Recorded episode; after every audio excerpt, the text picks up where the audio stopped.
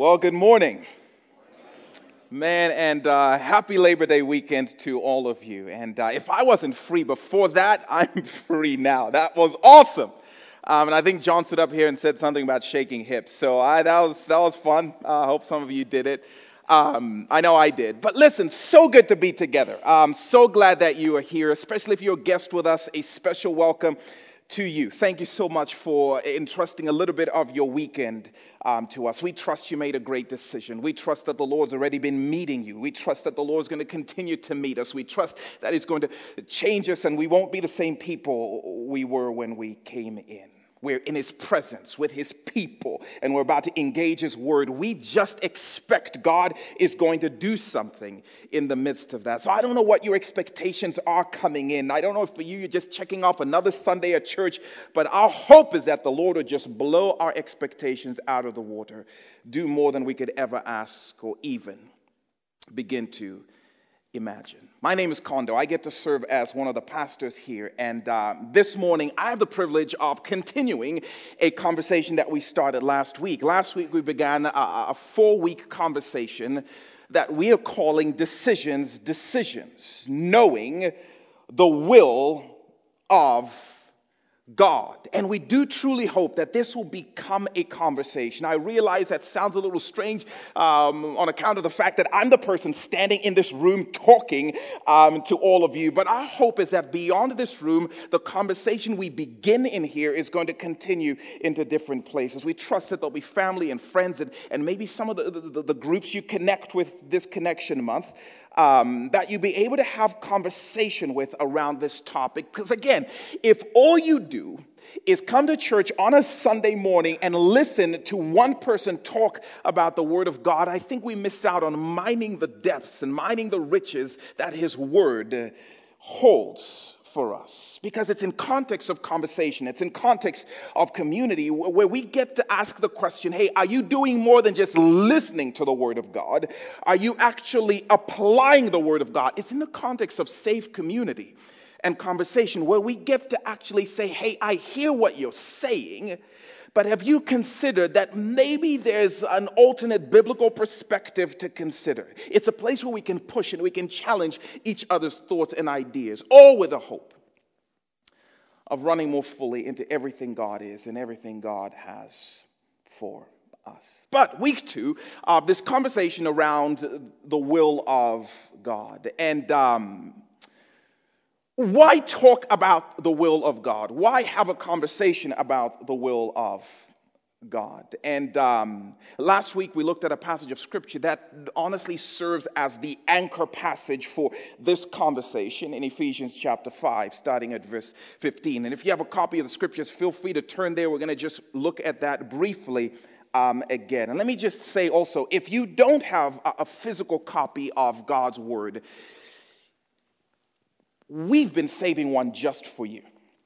Would love to get this book into your hands. It's more than just a book. These are the living, active words of the living God that He has given to us. It's His way of communicating who He is and who He says we are and what He says we can be in Him in this book. We would love to invite you to engage this book. And as always, we believe that you will find it's engaging you more than you are engaging it. But why a conversation about the will of God? This is what Paul says in Ephesians chapter 5, uh, starting at verse 15. He says, Be very careful then how you live, not as unwise, but as wise, making the most of every opportunity because the days are evil he says in verse 17, Therefore, do not be foolish, but understand what the Lord's will is. Do not be foolish, but understand what the Lord's will is. And so, as we said last week and, and say again this week, we, we want to have this conversation around the, the topic of the will of God because Paul seems to suggest that understanding the will of God is key if we are going to make the most of and milk the most from these few and fleeting moments that we get on this globe. if we're going to make the most of the opportunities that this life affords, especially in, in a dark and deceptive era, Paul says we are going to need to understand the will of God. But the thing about understanding the will of God is it takes work. It takes actually leaning in, which is why we want to do the work together of having this conversation to understand the Word of God, to understand the will of God, so that we can live most meaningfully and make the most of these moments that we have. Uh, we said last week, as complicated as it might sound, when we talk about the will of God, here's what that means the will of God simply means what God wants to have or have happen.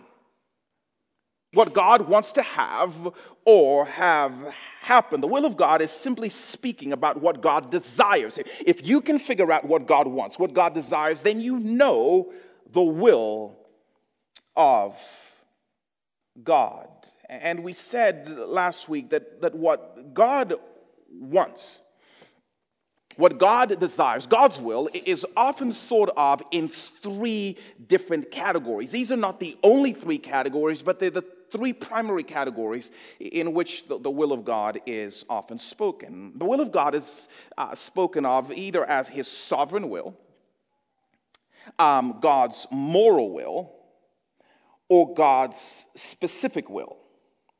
And in some cases, it might refer to all of the above. God's sovereign will is what God wants to have and what God wants to happen and what God is going to make sure He has and has happened exactly the way He wants it to happen, exactly when He wants it to happen, regardless. The sovereign will of God are the things that God has determined, God has planned. He said, I want them, and He is going to carry them out. You don't have to like them, but you cannot stop them, you cannot slow them down. God is going to get it done. Jesus Christ is going to return to our atmosphere, He's going to judge the living and the dead, He's going to make all things right. God has decided to try and stop him. You can't. Sovereign will. Things God is, is going to get done regardless. Uh, God's moral will is speaking of things that God wants from everybody regardless. It's things God wants us all to do, whether we like it or not.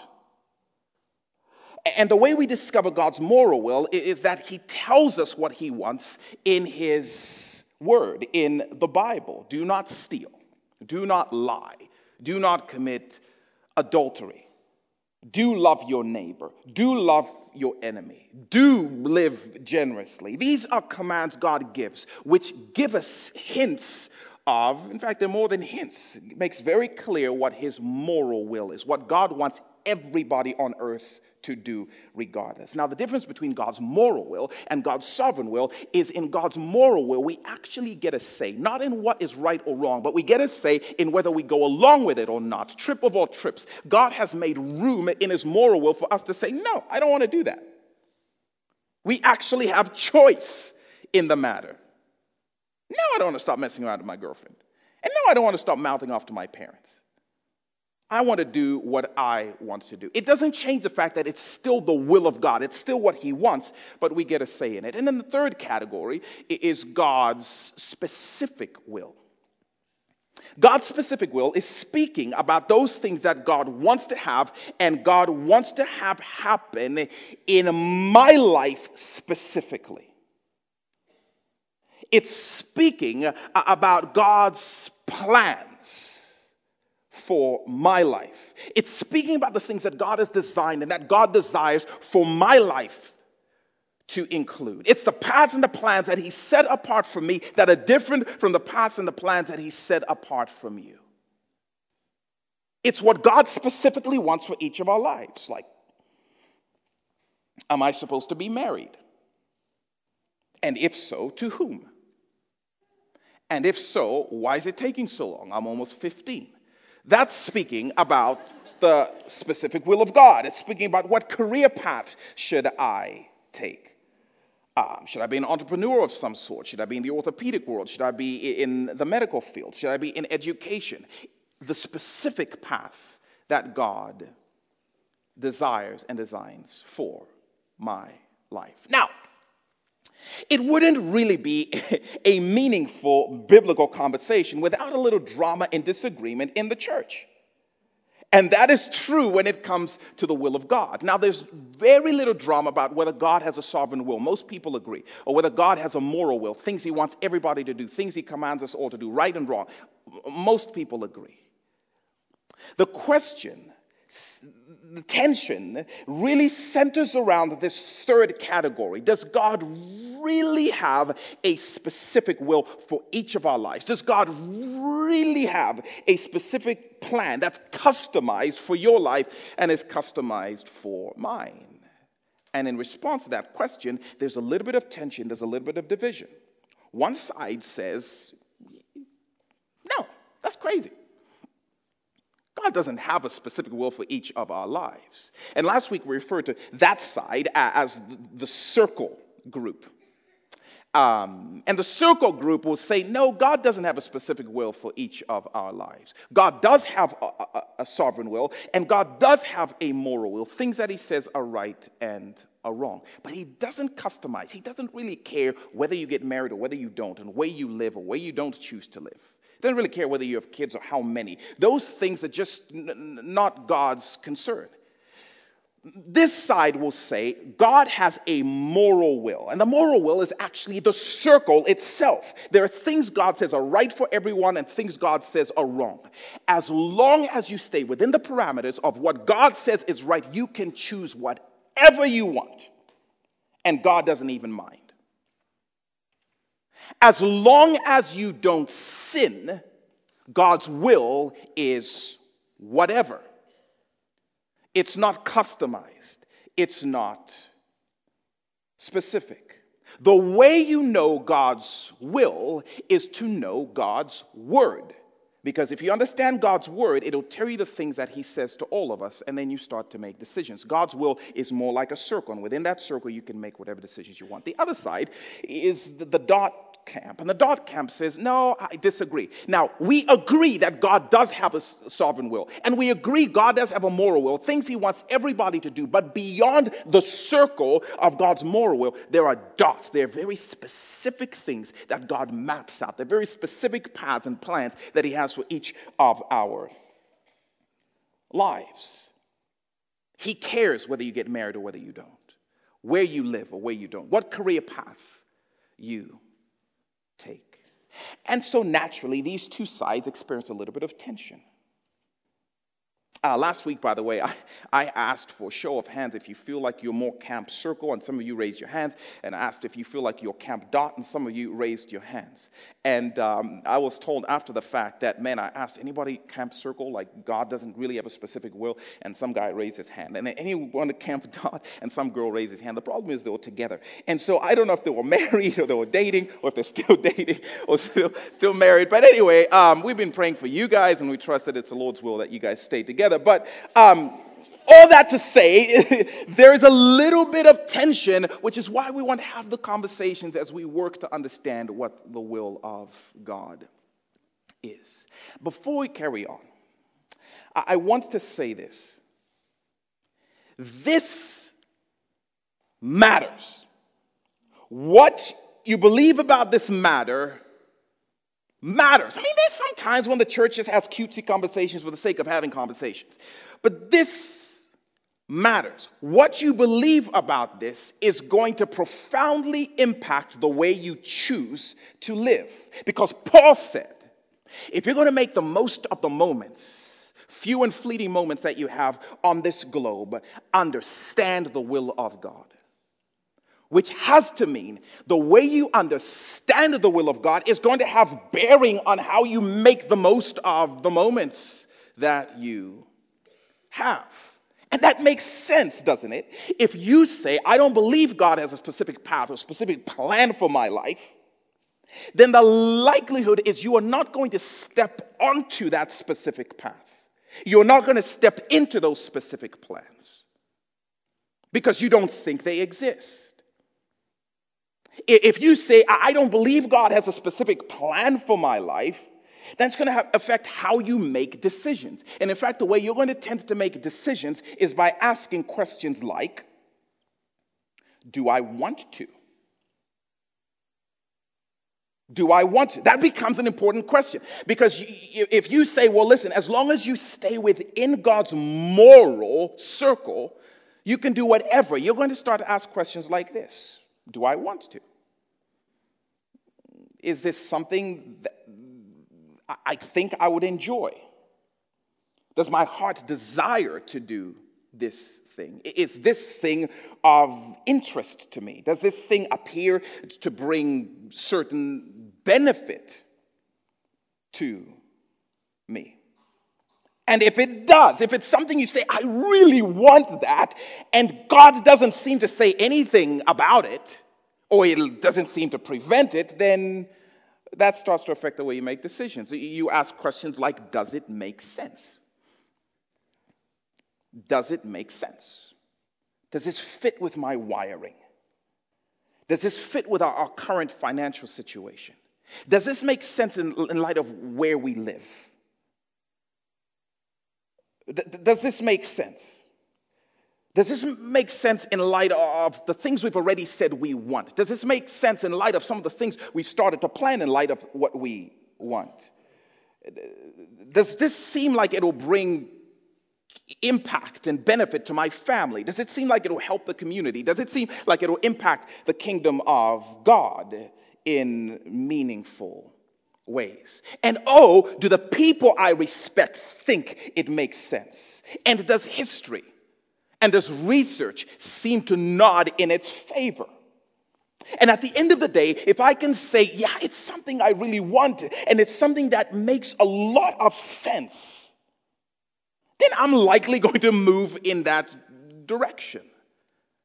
All I'm saying is what you believe about the specific will of God matters in the way you go about making your decisions, the way you go about making the most of the moments. And if you feel like it's something you want and it's something you make sense, then you know what you're going to do? You're going to start to make plans and you're going to start to work to put those plans into place. And the reality is, for many of you, that's where you are this morning. It's why you live where you live. It's why you work where you work because it makes sense when you think about the nest egg, when you think about the retirement plan, when you think about really the trajectory of being this close to our grandparents and this close to you know, no, no, our kids and, and trying to, to split the difference. That's how you've made the decisions that you've made. It's why you're dating who you're dating.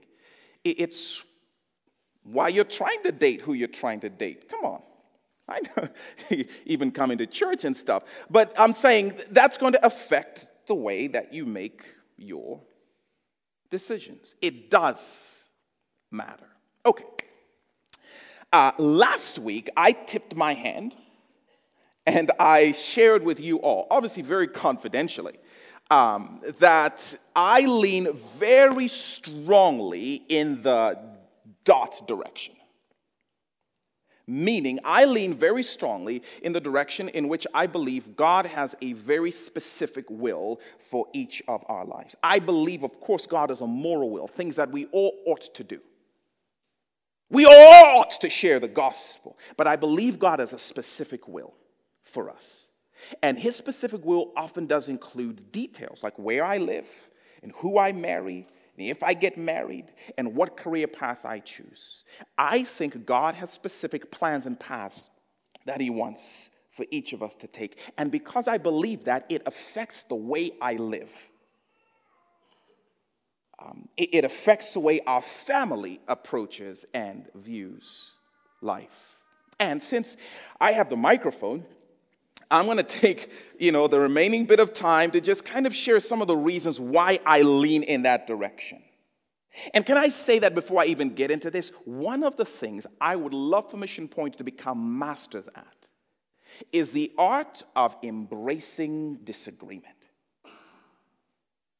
Would love for us to duke this out and for you to sit there and be like, What? You are crazy. How can you believe that? And then we hug it out at the end of the day. Because we understand that ultimately what makes us God's kids is not what we believe about specific and moral will of God, it's what we believe about the Son of God who died to cover all of our sins and then bring us into one family. So we would love to grow in the art of singing, and then we wrestled, and then we disagreed, and then we just agreed to disagree. But, but, but ultimately, when it was all said and done, we did agree about this. We all wanted to charge the gates of hell, and we all wanted to make the most of the moments God had given us for the sake of His glory. But let me tell you why I'm right. So, um, I'm just kidding, kind of. Okay.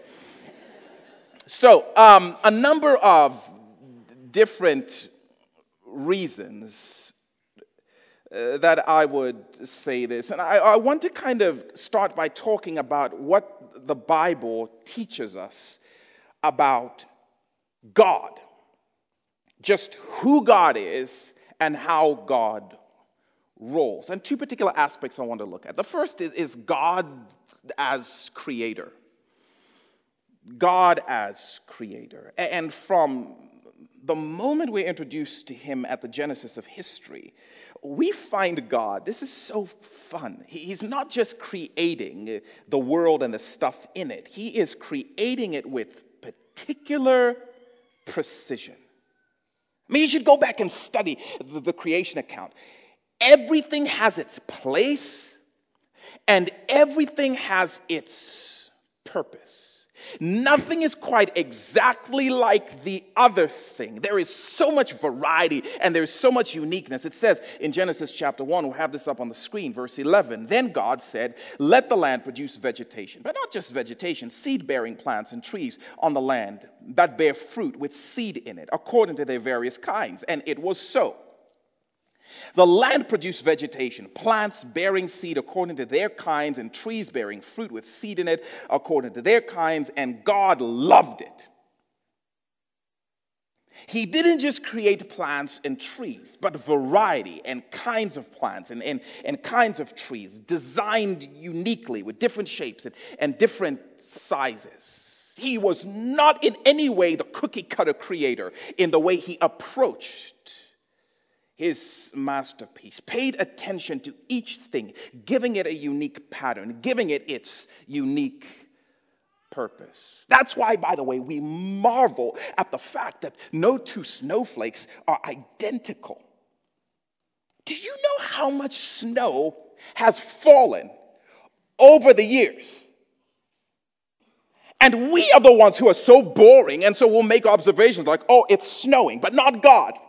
God is saying, let's see if we can't engineer and outdo ourselves and come up with a new pattern and a new design that has never been released before. And every snowflake is a new release, and God applauds himself and says, let's do it again. He loves uniqueness, and, and he loves attention to detail. I love the way it describes him. And Jesus reminds us of this in Matthew chapter 6, verse 28. And he says, and, and why do you worry about clothes? Clothes. See how the flowers of the field grow? They don't labor, they don't spin.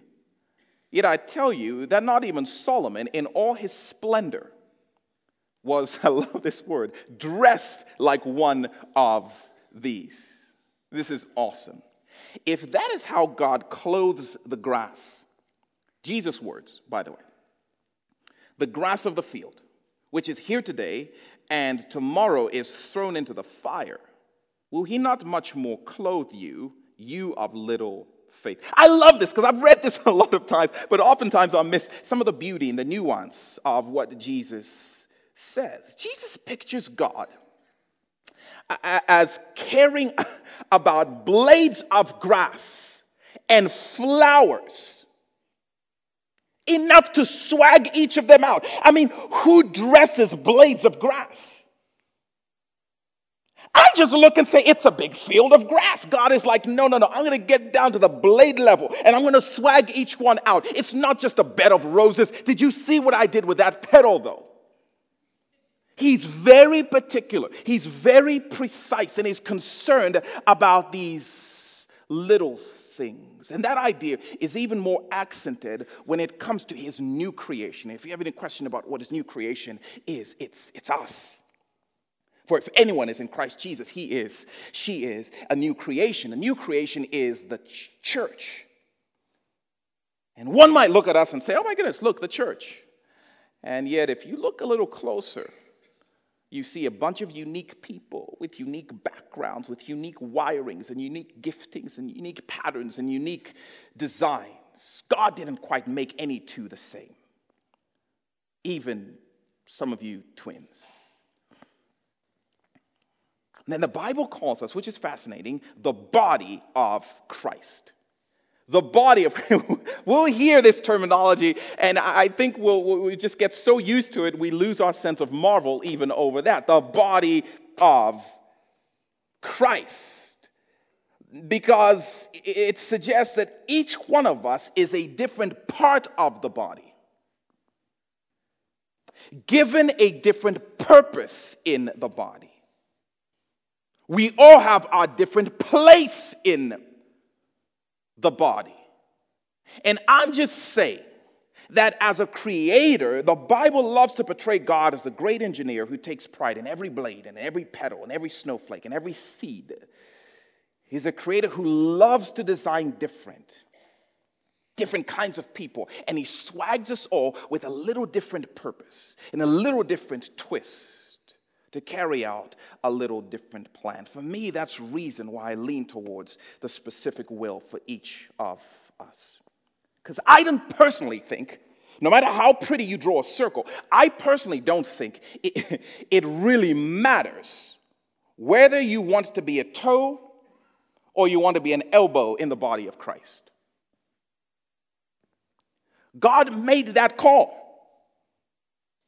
When He created and recreated you, He made you very specifically to play a very specific part to carry out a very specific purpose.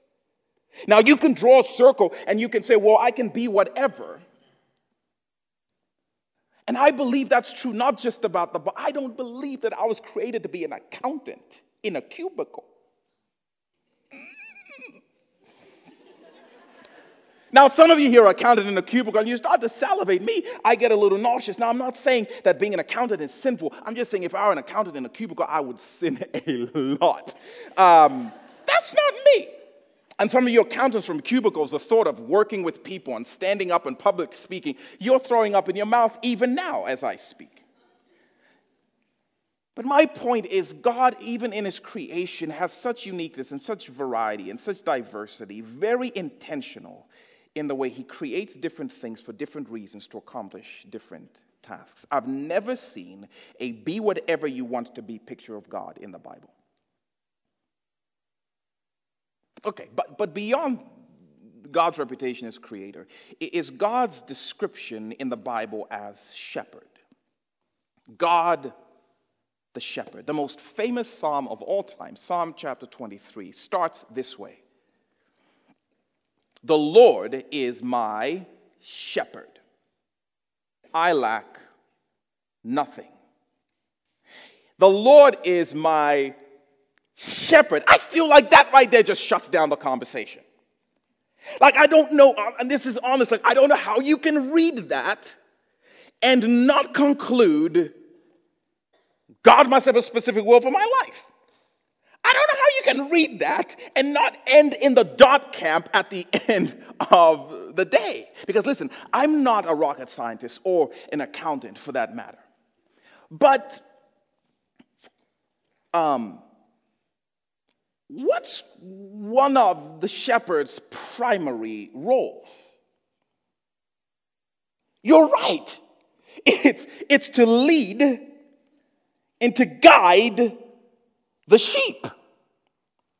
Now, hang on a second. Lead and guide the sheep where? If you continue to read that psalm, it says, He's my shepherd and He leads me to green pastures. It's the shepherd's job to lead the sheep to places where they can eat to their full.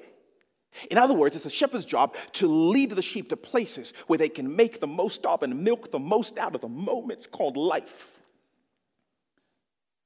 make the most of what is available to them. Shepherd. He leads sheep to pastures. Well, leads them why? Well, turns out Sheep aren't the smartest of creatures. And the shepherd understands that left to themselves, these sheep, they're going to get themselves lost. They're going to wander off. And they're going to end up missing out on the greenest of pastures. And they're going to eventually end up at some chop at somebody's Labor Day barbecue. He knows that. So, I'm sorry, too far. But his job is to lead them to these places of pasture. And um, I'm just saying that in and of itself is convincing to me. She just, just that.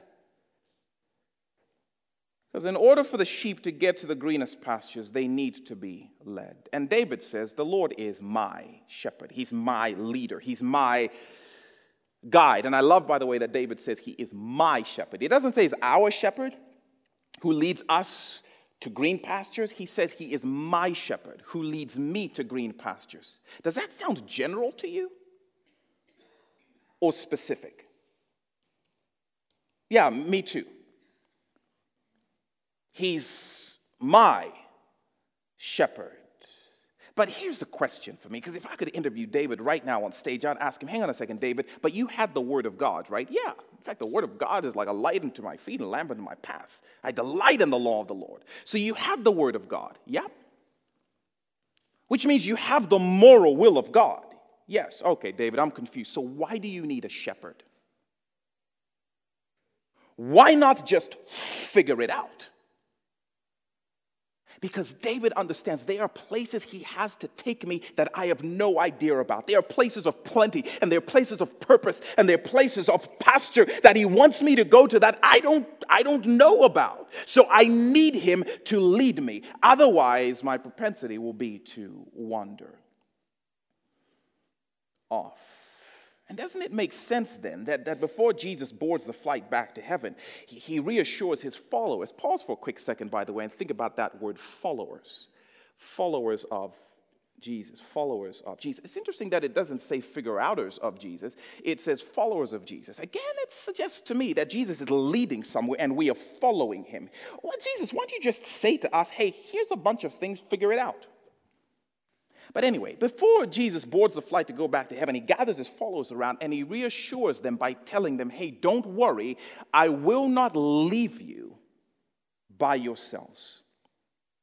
I will send you another guide. I will send you another leader, the Holy Spirit. He will be your personalized shepherd to help you get to where I want you to go. And um, I can imagine the church today, many of us saying, wait, what? We don't need the Holy Spirit. Wait, that is what the church has done. But we'll say stuff like that, like, we don't need the Holy Spirit. Just give us your moral law and we'll be good. Just give us a book of commands and we'll figure it out from there. Just give us a circle and we'll find our own dots. And I'm just saying, if you don't believe God's will is specific, I'm not even sure why you'd be excited to have an internal guidance system. Why you'd be thrilled to have a, a God placed shepherd. See what I did there? The GPS thing. Um, anyway, if God's will is not specific, the word shepherd, the word lead, it, it's just becomes all but lost.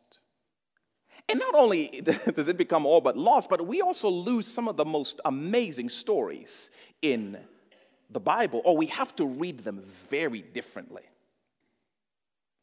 Um, like Abraham. You guys remember him?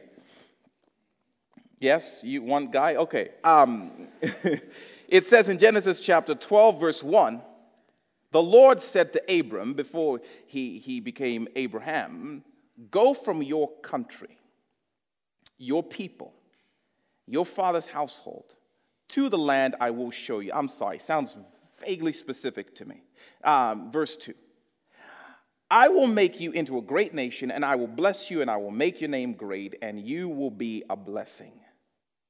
Um, Abraham, there are places I've designed for you to go. I'm not even going to tell you where they are. Why? Because we're in this together. I will show you as we go. If you follow me, you will make the most of the moments. I'm inviting you into this glorious adventure. I can't see this as anything other than a specific will for Abraham's life. And I'll tell you what's a little bit concerning to me while we talk about the fact that what you believe about this matter matters. Um, okay, when I read a story like this, I'll tell you what alarms me a little bit when I think about the circle theory. Um, there is no way, maybe that's saying it too strongly. There is no way, that's right, that this guy, Abraham, would ever, ever have circled his way to this adventure. No way. If Abraham had sat around and said, hmm, Do I want to? What would have made Abraham sit with his buddies and say, Hey guys, I was just thinking, I want to leave my family, I want to leave my friends, and I want to leave what's familiar, and I want to go to this unknown land, you know, to go and do some unknown things? What would have ever made Abraham sign on the I want to? And, and would this have made any sense?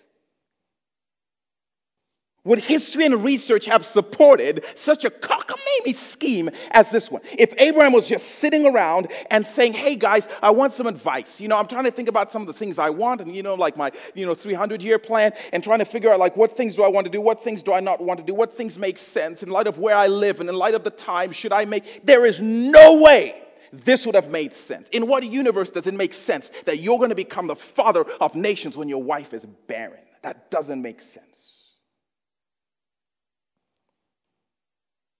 But I posit to you that God stepped into the circle in which Abraham lived and said, Hey, I have a very specific adventure for you. And it's one that you would never have chosen. You would never have come up with it ever. And I'll tell you what concerns me is that I wonder how many of us might be missing out on some glorious adventures because of what we tend to believe about this incredible story. Um, but what about this guy, Moses? It says in chapter 3, verse 10 of Exodus. So now, this is God saying, I'm sending you to Pharaoh. To who? Pharaoh. Me? Yeah, you. Specific, at least if you ask me. To bring my people, the Israelites, out of Egypt. Um, by the way, Moses was on that I don't want to train for a while. And again, no way Moses would have sat around and thought, hey, here's a good idea. It makes sense to me. Jeremiah, um, it says about him in chapter 1, verse 5. I love this. And I believe this for me. And I believe this based on so many other passages that we'll look at in, in, that are in the New Testament. I believe this. But God says, Before I formed you in the womb, I knew you. Before you were born, I set you apart. I appointed you as a prophet. I appointed you as a supermom. I appointed you as, you know, a medical technician of some sort. I appointed you. I honestly think this is the language that you're going to find if you study the, the scriptures. I appointed you as a prophet to the nations, verse 6. Alas, sovereign Lord, Jeremiah said, I don't know how to speak. Plus, I'm too young. Student section. But the Lord said to me, Don't say I'm too young. You must go to everyone I send you, sound specific, and say whatever I command you. Again, Jeremiah had the law. And yet God enters in and invites him into this specific adventure. I created you to accomplish a particular purpose, and I'll be your shepherd, and I'll lead you, and I will guide you. I can't see any of this working with a circle only view of the will of God. God's will did not seem to be whatever in this context. God is a creator who makes each of us with unique peculiarities. God is the shepherd who leads his people to particular places and pastures of plenty to accomplish different purposes for the one purpose of his great glory. But beyond what the Bible shows us about God, beyond what God shows us about himself, how about what God says to us? Now, next week, we're going to look at a number of different passages as we start to lean into the question okay, if you believe God's will is specific and it includes a variety of different details, how are we supposed to discover what that is? And uh, uh, uh, uh what do we do in the meantime? Do you just sit and paralysis analysis and, and, just not do anything or the things we can do. And we're going to process some of that next week, a number of different passages. But the one I, I want us to, to, to dial in on is in Proverbs chapter 3, a very well known passage in verse 5 and 6. Because again, if we say, no, I believe the moral law of God, then all right, here's one of the things God's moral law says. Trust in the Lord with all your heart. This is a New Living Translation. I love this version. Trust in the Lord with all your heart. Do not depend on your own understanding. And you can replace that word with what makes sense to you. It says, rather, seek his will in all that you do. Sounds super dotty to me. And he will show you which path to take. Wait a minute, you're saying which path I take actually matters to him? It's not just take any path as long as it fits with. No, seek his will in all that you do, and he will show you which path to take. So I'm just saying to you, if you say, listen, I just believe that knowing the word of God is knowing the will of God, then well, one of the things God says in his word is seek him to know his will. And by will, you can read here speaking about very specific paths to take. And again, in that context, these are people, individuals who had access to the Old Testament, uh, at least to the Pentateuch.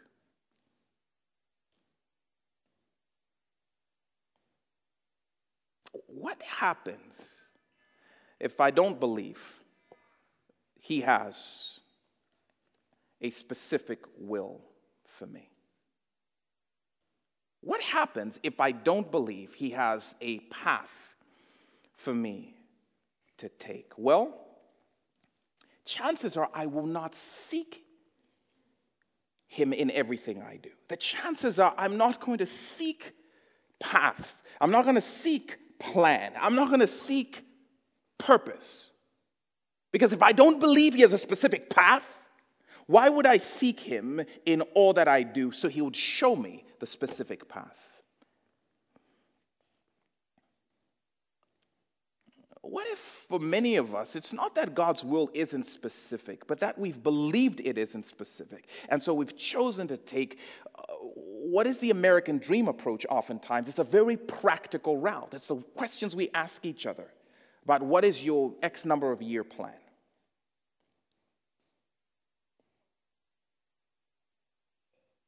Do you want it? Does it make sense to you? And I believe that so many of us in the church are there. We live on the basis of what makes the most sense and is not sinful. And in this passage, he says, Do not depend on what makes sense to you.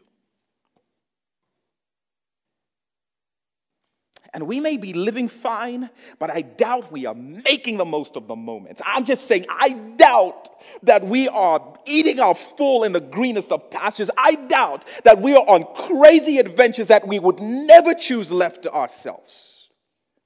Because what we believe has chosen to leave us to ourselves in many ways. We're missing out. And, and not, only, not only are we missing out, I think, on green pastures, I think the world is missing out on a church that is making the most of the mission we've been given, making the most of the moments we've been given. I wonder if the world isn't missing out on the church's impact based on what we believe. Because, for instance, here's a profound question that probably keeps you up at night Who's going to China?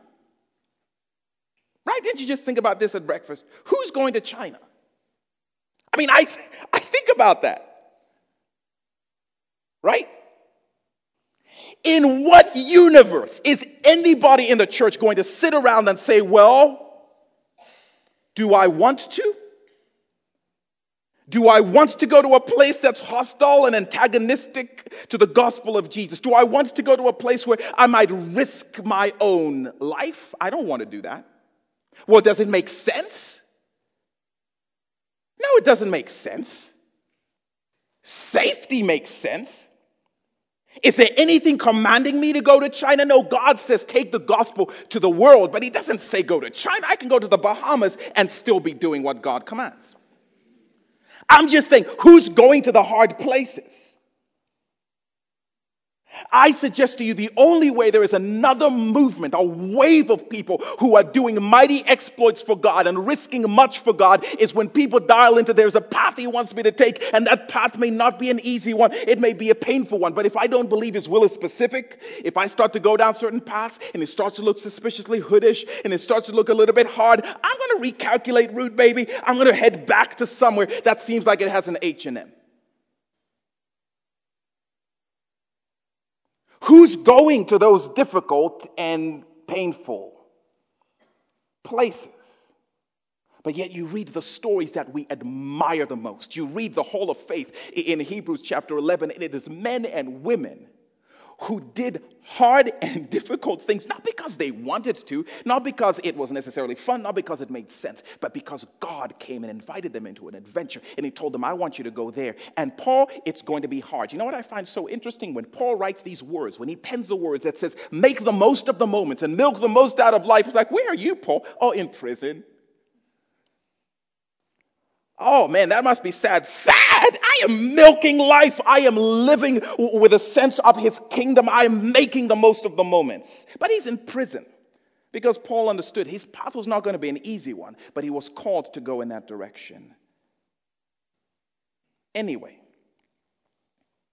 I think the world misses out on us and some of our impact. And I'm just telling you, like, I believe this and our family lives this way. And can I just take a quick second to confess? This is no offense to you, but I didn't want to start a church. I didn't want to. Mm-mm. That makes sense. Didn't make a lot of sense to me. I'm just saying, like, we were in a season of life where we had a blank slate and we could go wherever we want. Why wouldn't we go somewhere where the weather is nice ish and why wouldn't we go somewhere where the earth and the clouds actually meet in a variety in, in, topography? Why wouldn't we go somewhere where there are super targets on at least three corners? I didn't want to stay here and start a church, but man, if my wife was willing to speak publicly, she would tell you we got invited into something, and the Lord made it so clear and so specific that He wanted us to be a part of something it would never have been chosen by us, and we are so glad. Best decision we've made. We love what we get to be a part of, but we would never have chosen it. A group of people got together at a funeral, of all places. And they were catching up over the last 10 years. What had God been doing? What had God been doing? And the common theme that emerged was we believe God wants to do something in this area, and apparently the Simfukwe's are to be a part of it. And we think Kondo's supposed to be involved. I'm like, mm Like, are you sure God didn't say start like a, uh, like a neighborhood of condos? Because that's not something I want anything to do with.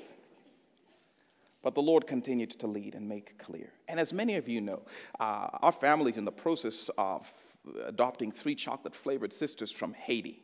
Because we sat around and said, How can we complicate our lives a little bit? Like, honey, what makes sense financially right now? We have so much money to spend, we might as well enter into the adoption process. What my son needs is five women in the house. That's what he needs. No, but we believe the Lord invited us into an adventure because that's the posture we live in. We believe He invited us into an adventure not to be one of many options, but these are three girls He wants us to pursue, not those girls, because we believe His will is specific. So I would love to invite you to, to carry on that, that conversation and just start to ask uh, those questions. May they be a sense in which God does have specific adventures he, he wants to invite us into that we may be missing out on because of how we tend to view His will. But next week, um, we're going to start to talk about how do you discover said will of God? And does He really care what socks you wear? Really? How specific does God get? In His will. And we look forward to exploring that together. But in the meantime, our hope again is that together we would want to make the most of the moments for the sake of our great God, regardless of where we end up landing. Amen. Amen. Listen, have a superb Labor Day weekend. I would love to hang out um, with any of you who want to find out a little bit more in Next Steps, out those back doors and to um, the right. But if you love Jesus, let me just pray real quick um, and then we'll head out. Lord, thank you so much for your grace to us. Thank you for inviting us into adventure. Help us to say yes as often as possible for your name's sake. Amen.